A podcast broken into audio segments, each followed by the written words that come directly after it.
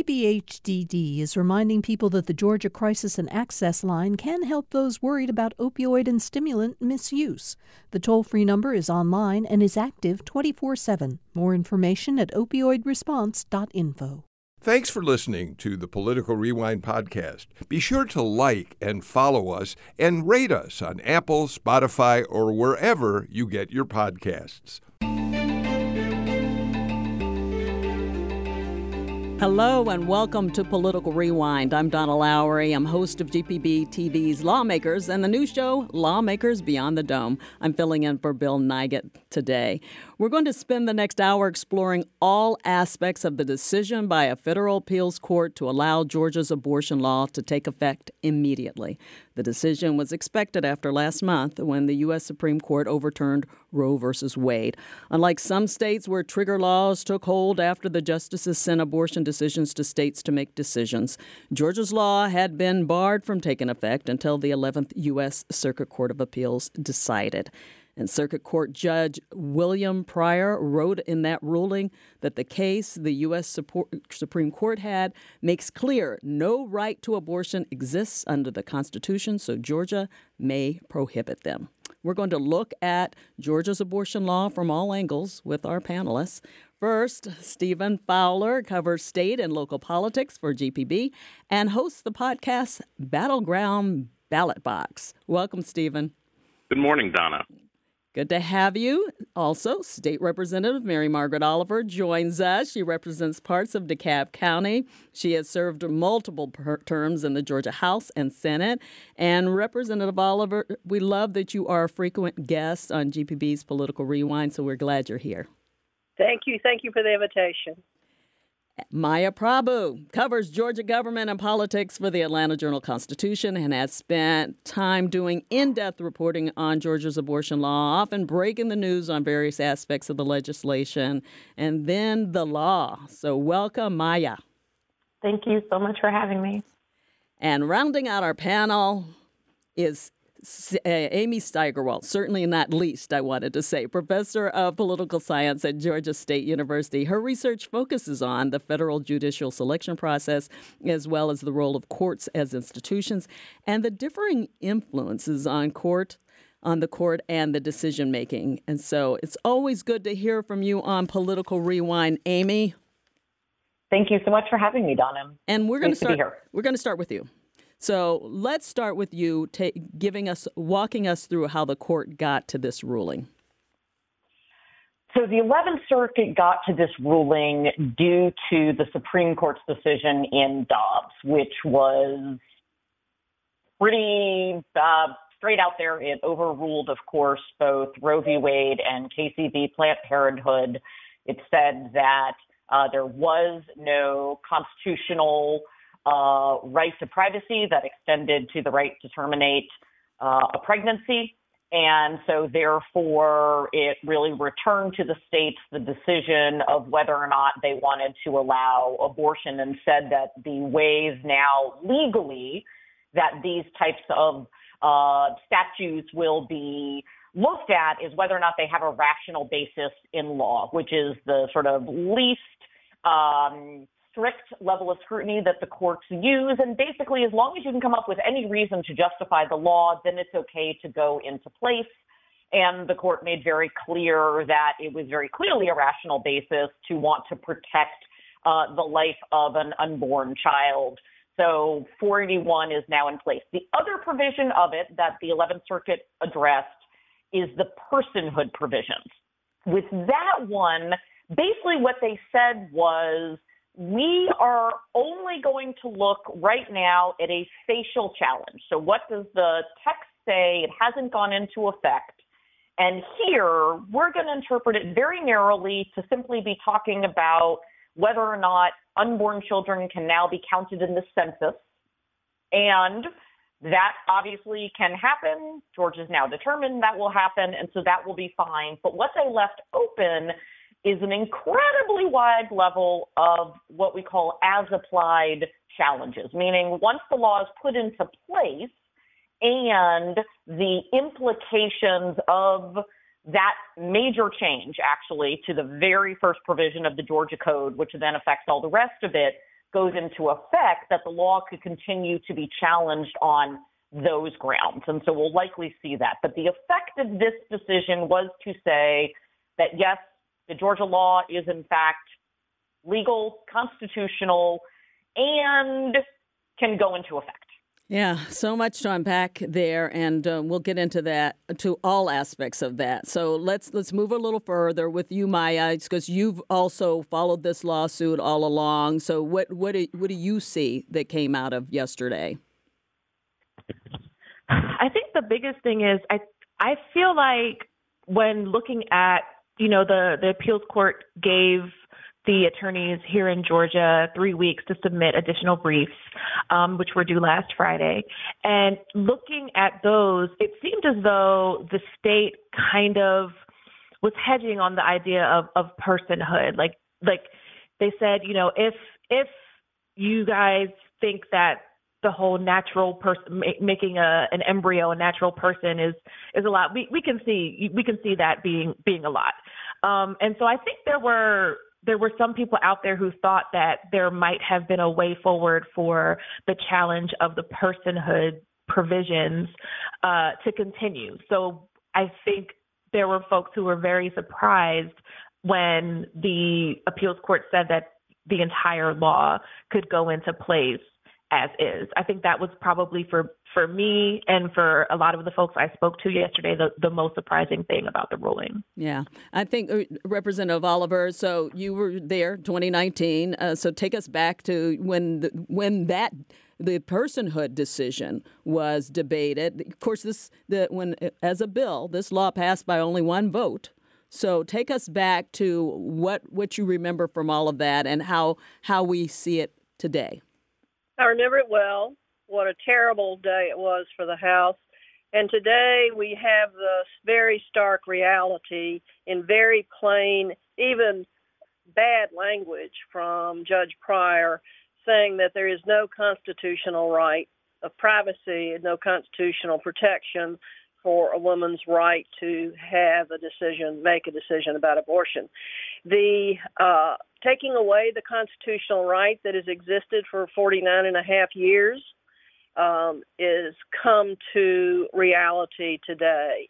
Uh, Judge Pryor's language using uh, calling the plaintiffs the licensed professional healthcare, calling them abortionists, uh, going into the argument on the vagueness of what is a person under very complicated medical jargon. He he makes an analogy to bicycle parts and vehicles and parkings as to make an analysis about what's vague. It's a very very harsh reality today for the five and a half million women of Georgia to know that there will be no protection, no constitutional right.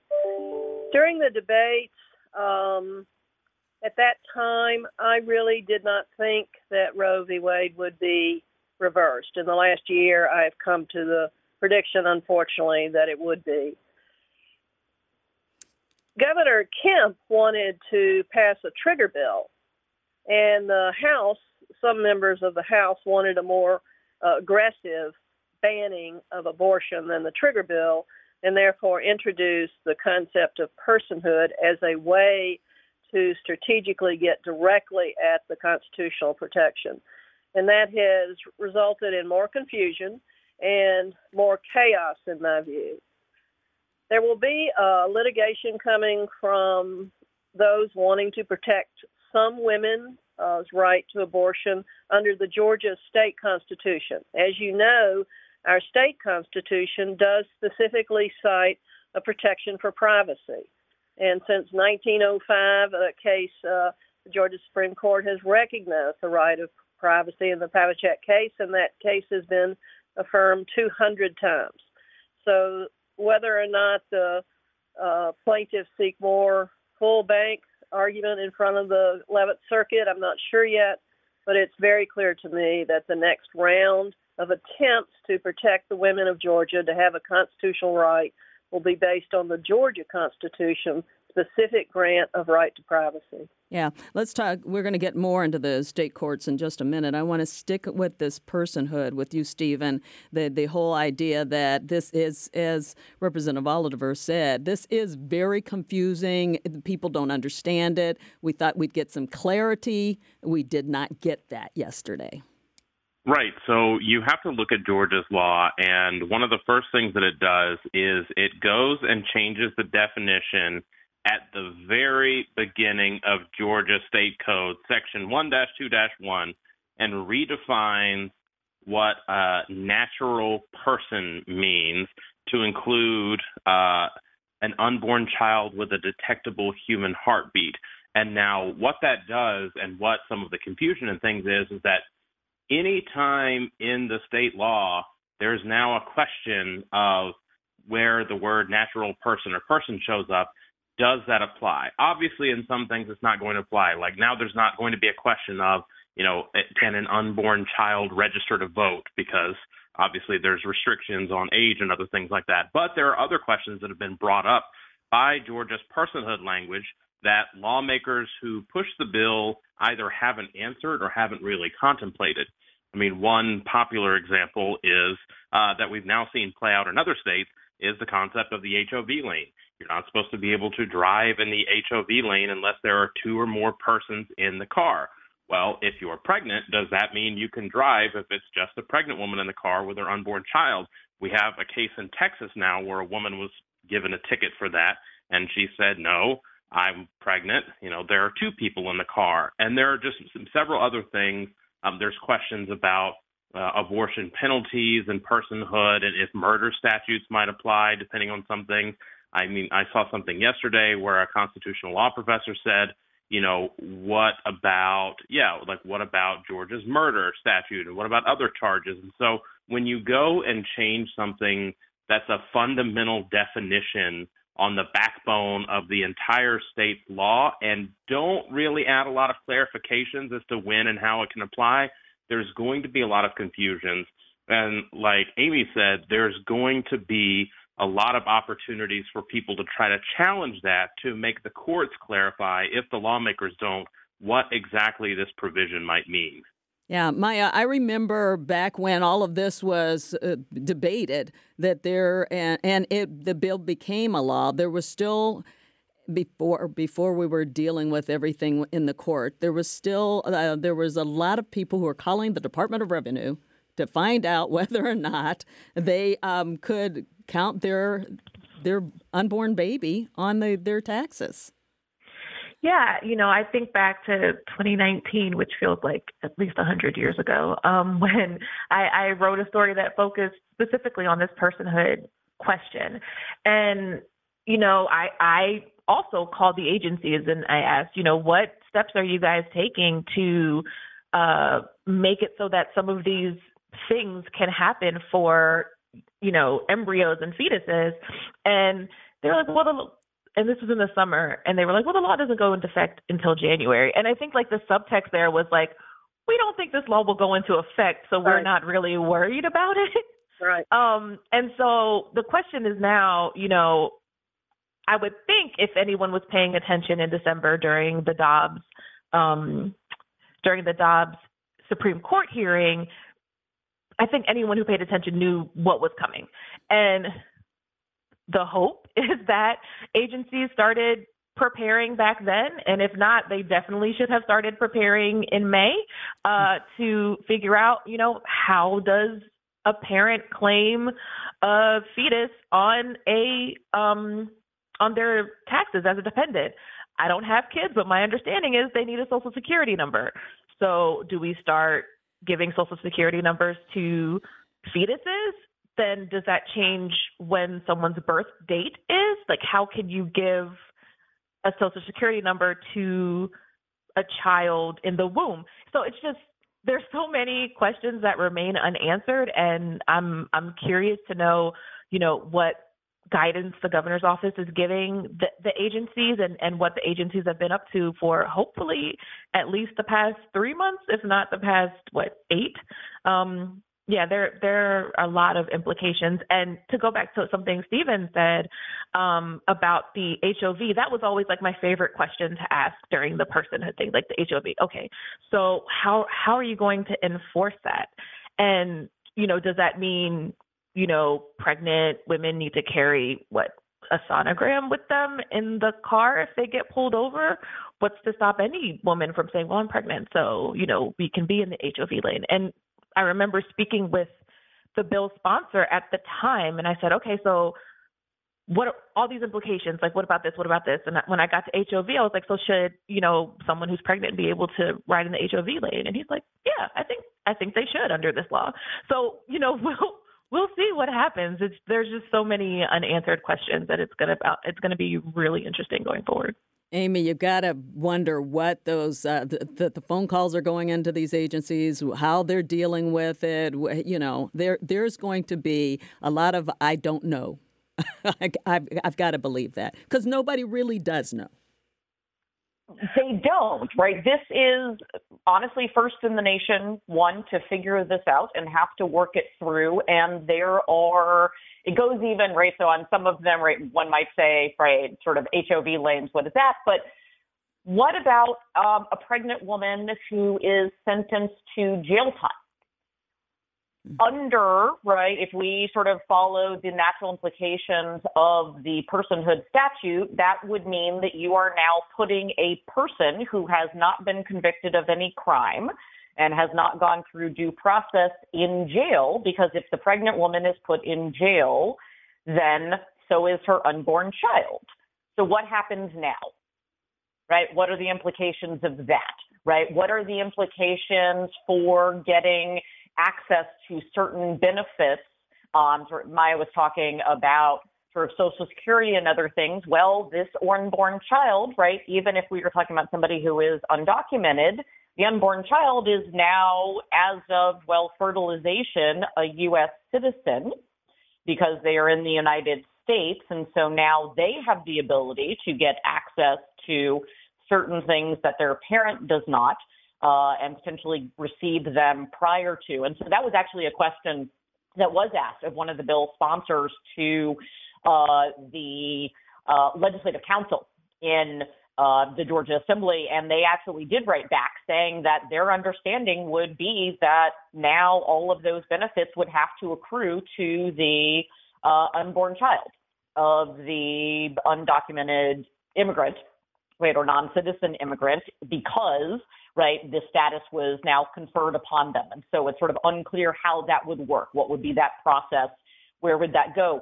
Uh, it does also raise questions, um, and I think this again was in uh, that legal thing, um, the deportation of uh, somebody who is an undocumented alien, because again, you would be deporting the unborn but now person uh, again, they hadn't gone through, right? That decision is being made for them. And so there's a lot of levels that come into here that are going to have to be figured out. The other side of this that we don't know how this is going to work is on the flip side of for those who are going to the hospital, right, who were, and for the doctors especially, is what's going to be required of them now in making these determinations. Um, I think it is important to lay out that the presumption is that there cannot be actions taken to perform any of the um, activities that right we think of as abortion right? Whether right no matter what they are. And so again right and it becomes an affirmative defense to say that there was a spontaneous abortion right a miscarriage and so there's actions taken to prevent that uh, that it is medically futile et cetera. But part of the problem is going to be the onus is now on doctors to have to think of this in terms of what can I legally justify, which is in fact different from medically justify. And how is that activity going to work? And so now, what are the procedures that are going to have to be put in place? Um, the other thing that is going to be really interesting that we don't know how it's going to play out is that um, the law allows district attorneys to be able to um, get any type of health records from any uh, medical facility about any of these um, activities and the decisions that are taken. And it allows them to do so both for any of the medical facilities in their jurisdiction, but also for any woman that resides in, or pregnant person that resides in their jurisdiction, even if they have the abortion or the procedure in another jurisdiction. And so now there's going to be this interesting thing of being able to do of what does that mean um, for travel. There's also the question of what does that mean if a woman is to go um, out of state? How would this affect them? Um, and the final question actually is going to be medication abortions. Um, that is where the term so using, and so it does. It, it, it appears that this would uh, outlaw that and also uh, criminalize the actions of the woman, because I do think it's important to note that this law does allow the woman to be uh, prosecuted, which is why there's an affirmative defense for women that they think, right, they thought that they had a medical emergency or that the pregnancy was non viable, which obviously would mean that if they did not think that, right, that that is sort of the, is a defense for these particular exceptions. And so there's a lot of questions that are now going to come into play, and particularly since we've seen district attorneys, some saying, I'm going to enforce this, some saying we're not, we're going to have this kind of patchwork of laws and exactly what this is going to look like and how this is going to work out that's going to really create a gray area, not just for women, but also for doctors who are not going to be clear what they're allowed to do and what they're not allowed to do. Yeah, so far we have been watching other states go through this, and we've been able to sit back and watch. This is now for us to deal with. And the one thing we know right now is in terms of the personhood question, we are a test case. Aren't we, Representative Oliver? Like right now, we know that other states are looking to us and that those those who are who have been pushing this nationwide are really seeing, really taking a look at what's happening in Georgia, what's going to take place.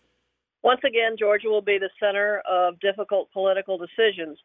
We thus far have been talking about some very almost academic, interesting, unanswerable questions that come from uh, a determination from a small group of pro life folks, folks who call themselves pro life, uh, to ban abortion. We've been talking about all the intricate legal issues that simply have no answer. But let's talk about the real impact here. The real impact is that poor women are going to be denied a right to make the decision about whether to terminate a pregnancy and will be forced in many cases based on a lack of resources, a lack of medical care, a lack of opportunity to have an unwanted child. There is nothing more morally offensive to me than the birth of an unwanted child. That's a personal view. In part, it's a view based on faith. And yet, the Republican minority, pro life minority, that's insisted on us being in these interesting academic arguments are going to turn their back on poor women who have no access as we go through the chaos of the court cases and the litigation and Georgia being a leader, um, I also want to turn to the women of privilege who have invested, the families have been able to invest tens of thousands of dollars in creation of embryos. The reproductive health science has changed dramatically over my long uh, legal uh, law practice. I have done a great deal of adoption work over my long law practice. I am familiar with the, the ways in which people build families through adoptions, but also build families through surrogates and embryos and the modern science that offers so many families opportunities that they otherwise wouldn't have. So you have this group of, of folks that can afford that kind of modern technology whose entire future now is destroyed by this case. And then you have the other group of women who have no access, who already are treated in very disparate ways in our healthcare system, who already have higher mortality rates, who already have poor birth rates, uh, birth outcomes, who are desperate for unavailable medical care. And this case based on political messaging and political opportunism is putting all women at risk in the state of Georgia. So I can talk, and I'm a law, former law professor, I can talk a long time about the burden of proof that a police officer standing at the passenger door for a woman has to determine whether the woman is pregnant or not. I can speculate about all that uh, that legal questions that come from tax returns and the poor burden on the tax commissioner to decide all that. But I'm not as worried about the tax commissioner and the police officer and all these law school academic. I'm worried about the women of Georgia who are going to lose the opportunity to have a family based on reproductive science and also the women who are going to lose any access to medical care and further suffer the disparity that we inequitable status that so many women have in this state of Georgia. Yeah, Steve, um, absolutely, Stephen. I want to talk a little bit about where we might see some of this come first, and it may be with the district attorneys. And right now, uh, we we've focused so much on the rise in crime, some of the other issues that that uh, district attorneys are dealing with, that law enforcement is dealing with. But uh, we've had some district attorneys say, uh, "We're just not going to consider this a priority." Right. So back in 2019, when the law was being debated and was first signed, I did ask uh, every district attorney in the state their reading of the law and if they thought pregnant uh, women could be prosecuted and different things like that. And it really was a mixed bag because remember, district attorneys are elected like many other officials. You know, district attorneys have different ideological backgrounds like many other politicians. So you have some that are more uh, Democratic leaning and more liberal, then you have some that are more conservative, and the opinions about what the law says and how important or how top of a priority it would be to prosecute varies. I mean, what you're seeing, the reality is in a lot of the bigger metro Atlanta areas where there are a lot more Democrats, the prosecutors are saying they either wouldn't prosecute or it's not a top priority. There are other things, but even in other parts of the state, you know, there's not going to be at this point a huge effort by a local prosecutor's office to start tracking down uh, women and prosecuting women. But there's also not any evidence to suggest that if the time comes, something like that wouldn't happen because of the way the law is written, because of the way people are interpreting it, because of the questions that are arising from this. And so, you know, it's important to remember, too, that the way the legislature works is that a lot of times they have to go back and clean up a lot of the laws that they've done. Um, I think back to a couple years ago, uh, Donna, you remember that there was a big school bus uh, law that they passed to stop people from passing school buses.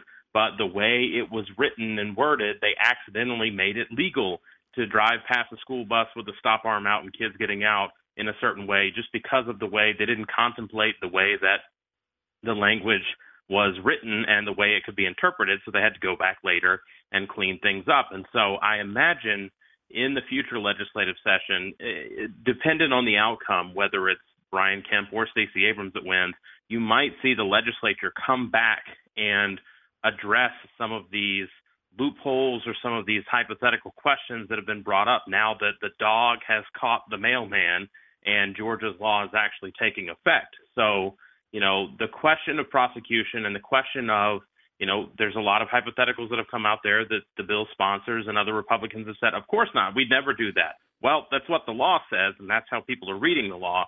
So I would expect there to be, uh, uh, I would expect there to be more legislation in the coming years to kind of clarify what and how exactly Georgia's is, especially as we're seeing top Republicans and top and top lobbying groups say that they want to focus on the what comes next of doing more to be pro family and to do more things that uh, actually make outcomes better for women that now are more likely to have to uh, carry a baby to term because abortions are almost completely outlawed here. Okay, so I, I want to focus more on that, but we're going to take a break right now. I want to talk a little bit more about what to expect in this legislative session that's coming up in January. But I also want to talk about the political fallout. And we heard some immediately from some uh, candidates just yesterday. So uh, we'll do that when we come back. This is Political Rewind on GPB.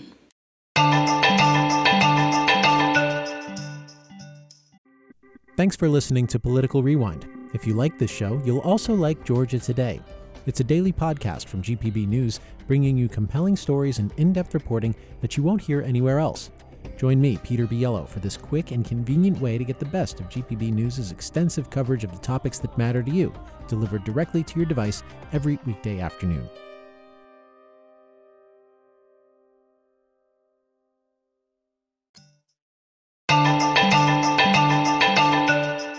Welcome back to Political Rewind. I'm Donna Lowry, filling in for Bill Nigut with GPB's Stephen Fowler, the AJC's Maya Prabhu, State Representative Mary Margaret Oliver, and GSU Professor Amy Steigerwalt. So we know that the legislative session, this is one year, Maya, that we know that this is going to be top of the line. Uh, this issue will be a, a, big thing going into the legislative session. I'm, I'm curious to know where you think we might start with some of this.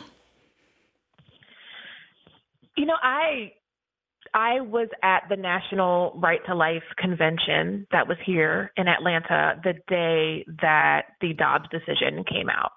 And talking with the folks there, you know, they're basically like, okay, Roe is no longer the standard, so game on. Um, you know, we heard after the the leak of the draft opinion, a lot of Republicans saying we want a complete ban on all abortions. And then we heard, you know, and then I heard spoke to folks in that room who said, you know, we're going to be coming back for the they were calling them loopholes um, next year, speaking about the exemptions that there are in our law that is went into effect yesterday for um, for rape and incest. They're like, you know, it, it shouldn't matter how the child was conceived. That's discriminatory. So we we're going to come for those next. You know, they the Senate last year passed, but the House didn't take up uh, a bill that was going to restrict the ability of uh, the abortion pills to be sent through the mail with sent through the mail at all, but then also require, um, you know, pregnant women to be seen in person versus teledoc, which is something that was put in place because of COVID and kind of uh, made more permanent by the Biden administration. So I think these are some of the things that that we're going to see pushed because, you know, like Stephen said, regardless of who is in the governor's mansion, we're still going to have Republican majorities majorities in each chamber. So we'll, we'll very likely have Republican majorities in each chamber. So, you know, I think these are are some of the things that that we'll see. Um, I think I, I don't know, maybe uh, Stephen is a little bit more optimistic than I am as far as these cleanup uh, bills. I'm not sure that I'm not sure that that's going to be a, a priority um, coming back. But um, I do agree with Stephen in that uh, the folks who have been, you know, anti-abortion legis- legislators throughout are saying they're going to focus more on, okay, now we have to um, help these children and help these mothers who are going to have children who might not necessarily have wanted them. So I think we might we might see some more things um, along those lines, things that will help um, women and babies. Uh, a focus on things that will help women and babies next year. I think I think I think those are going to be the two sides of the coin of legislation that we'll see moving through. Representative yeah, thanks, uh, Representative Oliver. Do you do you agree with that? That there there's this feeling of empowerment now by some of the people who are pro-life. I think that the opportunity for the Republicans to use abortion as a purely political hammer will continue in a very, very accelerated way. There's a small minority of the Republican base who vote exclusively based on abortion, and they will move forward, uh, those who represent that voice in the Georgia General Assembly, with uh, greater uh, demands to, ter- to end all abortions. I think the current, what a alleged heartbeat bill does in effect ban abortions because of the practical implications of of all kinds of things we've talked about. And then there's a group, and Governor Kemp yesterday came out and said we're going to support women um, who have these children that are not planned and are uh, and can they cannot support. And I think that infuriated me a great deal. There are 12 to 14,000 children in foster care right now who are not being cared for adequately by the state of Georgia. And we, the taxpayer, we, the General Assembly, have full responsibility for those 12 to 14,000 children. And I don't think that anybody would suggest that we're doing what we should be doing for them. There's 600 children in uh, very intensive psychiatric beds across Georgia. The taxpayer is paid for, most of whom are in the state custody, most of whom do not have families to go to. Uh, the disparity of our health care incomes for children in poverty, uh, outcomes, healthcare outcomes for children in poverty, for women in poverty, cannot be cured by good thoughts to help women who are pregnant and now must bring a child forward that they cannot support and cannot have. It's not that they won't love those children, it's that we as a state do not provide adequate support now.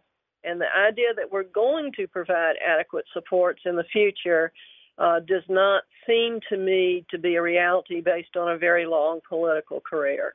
I'm pretty discouraged right now about the political messaging that's going to come. Yes, we're going to help these women, and also the political hammer of no abortion ever, anytime, any place in Georgia. Those are two big hammers that are not going to help the average woman of Georgia. Well, we we know the criticism about Georgia being one of the worst states for pregnant women. We know that there have been at least some efforts to shore that up, to make things better in terms of expanding Medicaid coverage and that kind of thing to a, a year after a child is born. But uh, do you do you see that there will be any efforts to to improve in conditions when it comes to maternal mortality and those issues?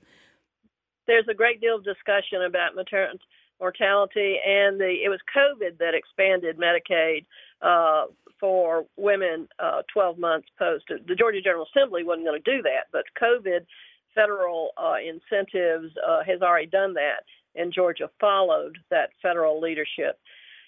We have eight billion dollars in reserves, so it's clearly that the governor uh, and additional I don't know how many billion in COVID unspent money. So clearly the governor could do more on, but he still is not going to expand Medicaid.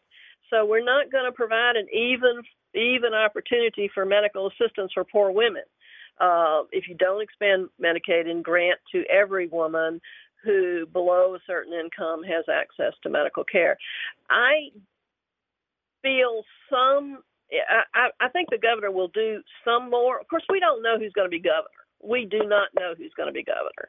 Um, and if Stacey Abrams is governor, I expect her budget's going to look a whole lot different than if Brian Kemp is governor. The reality of providing medical care for women in need who are facing a difficult pregnancy or a pregnancy that is not going to be supported by her family or her, or her society or her church or her community is is just a huge reality in our state, and a whole lot of new questions are now facing her based on yesterday's decision by the 11th Circuit. Yeah, Amy, just give you a chance to briefly weigh in on what we're talking about in terms of the legislative session. Um, I mean, I think it's been sort of well done. I, I will admit that I probably err on the side that I don't think we're going to see a lot of cleanup bills. I think that some of this is they don't want to discuss, right? And they're going to sort of say, oh, well, the district attorneys won't do that. And so it's going to be a lot of, I think, waiting and seeing how this plays out and where that comes in. Um, I do think where the pressure is going to be is on uh, bills that would address more explicitly things like maternal mortality, uh, healthcare access, particularly to women, infant, and children, as well as Medicaid expansion. But I think there part of the problem is is that we have these sort of competing pressures. On the one hand, there's this real argument of well, now we need to step up to the plate because we're saying that we're going to support women uh, who are now being told that they have to carry this child's term um, and have these children and raise them. But on the other hand, there is staunch opposition, for example, of much of the Republican caucus to expanding Medicaid. which would be the sort of natural thing there of expanding uh, Peach Care, which is only focused on children. Um, there was a lot of backlash and, and sort of fighting about expanding uh, the Women and Infant Children program. Um, within the state of Georgia, sort of another area is actually support while you are pregnant. We do not have uh, leave, right? We, we don't have uh, paid leave. They, they've started that. It's very limited. Um, that's going to be a big issue there. What about women who develop complications in pregnancy? Not where it comes up to the point that her life is in danger, but in order to support the pregnancy, she needs, for example, to be on bed rest for extended periods of time. Um, what is going to happen there, right? And again, these are things where, for those women who are financially well off, that is a very different calculation than for those women who are not, right? If you are working in a job where you work hourly, if you don't show up to work, you don't get paid.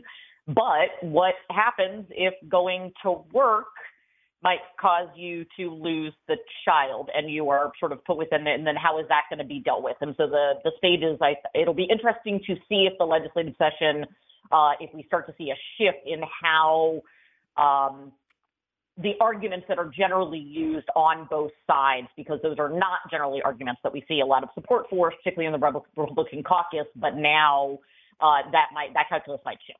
Yeah. We're going to talk um, about this in the weeks and months to come.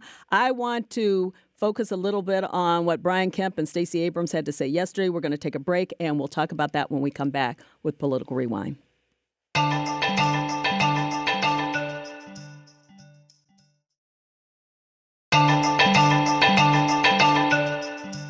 Welcome back to Political Rewind. I'm Donna Lowry, filling in for Bill Nigut. Let's hear what happened yesterday. Within hours of the ruling, we heard from the state's candidates for statewide offices, both Governor Brian Kemp and Stacey Abrams. Uh, they both held press conferences and posted comments on social media. Let's hear from them first. Brian Kemp. This is Governor Brian Kemp. And I'm First Lady Marty Kemp. Since taking office in 2019, our family has committed to serving Georgia in a way that cherishes and values each and every human being at all stages of life. And today's decision by the 11th Circuit affirms that promise. We have worked hard to increase supportive services for mothers and their children before, during, and after birth. Working with the Georgia General Assembly, we have made significant strides on several fronts, such as expanding pregnancy and parental resources extending health coverage to a full year for mothers after birth, improving our adoption system, and reforming foster care. As well as the First Lady's work leading the Grace Commission in combating human trafficking. We will continue this important work in the days and months to come. We are encouraged that the court has paved the way for the implementation of Georgia's Life Act. And as mothers navigate pregnancy, birth, parenthood, or alternative options to parenthood like adoption. Georgia's public, private, and nonprofit sectors stand ready to provide the resources they need to be safe, healthy, and informed. Well, that was Brian Kemp. And let's turn right around and hear from Stacey Abrams what she had to say. It's a fact that in Georgia, forced pregnancy is now the law of the state. The draconian abortion ban signed into law by the current governor in 2019 makes it a crime to seek an abortion after six weeks of pregnancy. Georgia women will lose their right to choose before most even know they're pregnant because of the governor's callous decision to put his politics above women's health care needs. As your next governor, I intend to continue to defend a woman's right to choose and to protect the rights of all. What has been done with this law is an assault on our liberties, and we will fight back. This is now the major issue in the gubernatorial race. And so I, I want to start with our reporters who are out there, there uh, covering all of this. Uh, Stephen, your thoughts from yesterday, what you heard? It, I mean, it, it there are many issues that are driving the polling and the stature of this uh, reelection campaign for Brian Kemp and the second challenge for Stacey Abrams. But the abortion issue was one that I think has one of the most salient with voters around the state about two completely different perspectives on the overall role of state government and what the government should do for the people of Georgia and how that fits into there. I mean, the abortion issue is something that is now top of mind for more voters than you would expect.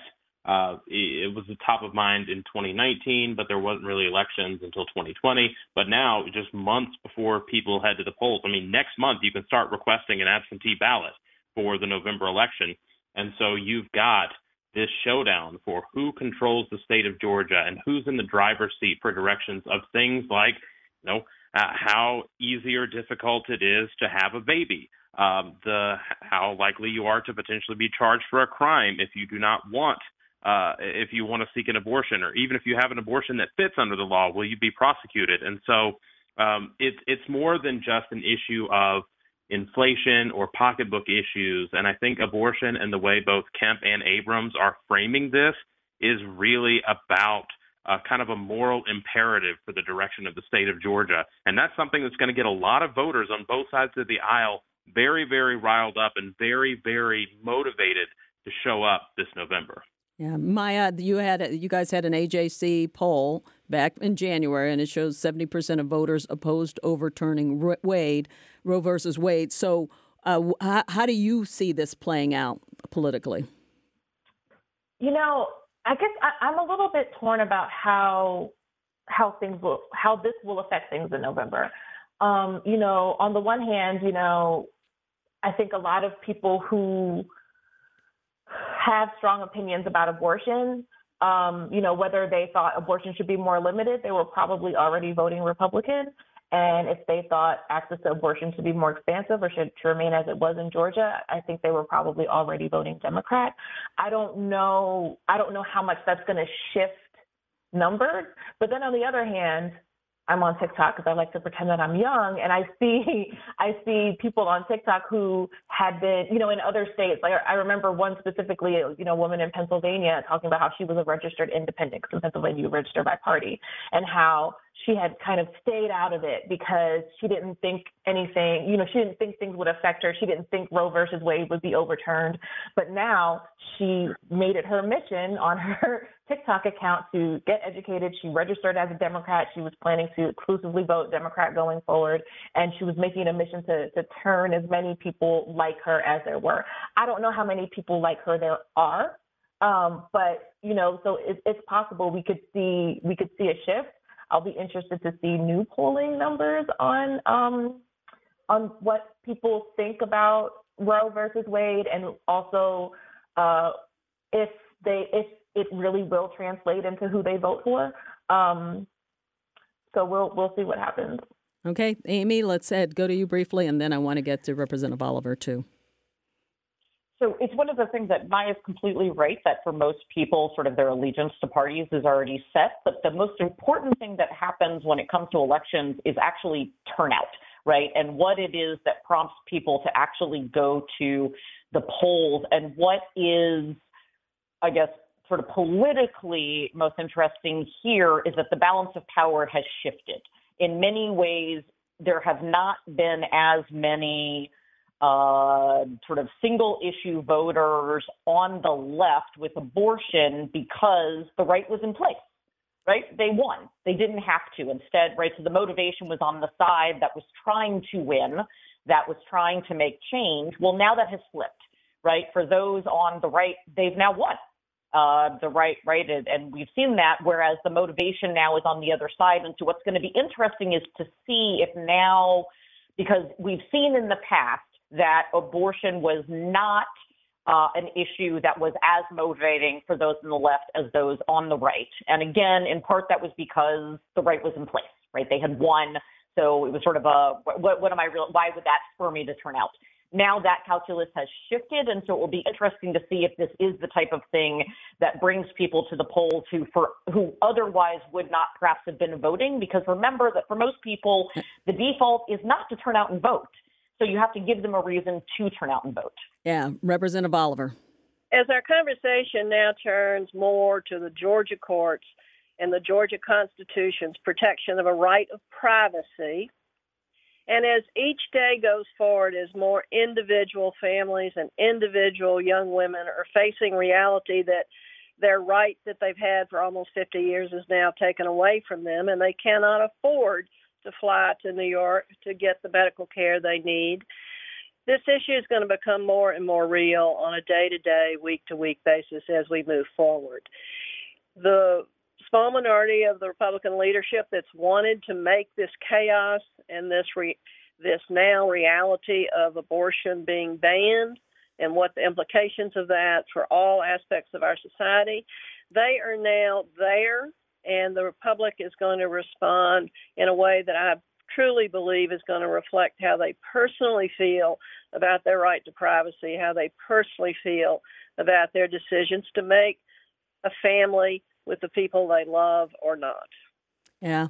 Uh, this was the best group of people to have on to talk about this issue. I want to thank all of you Amy Steigerwalt, Stephen Fowler, Representative Mary Margaret Oliver, and Maya Prabhu. Unfortunately, that's all the time we have for today. This is certainly an issue we're going to be talking about, as I said, in the, in the weeks and the months to come.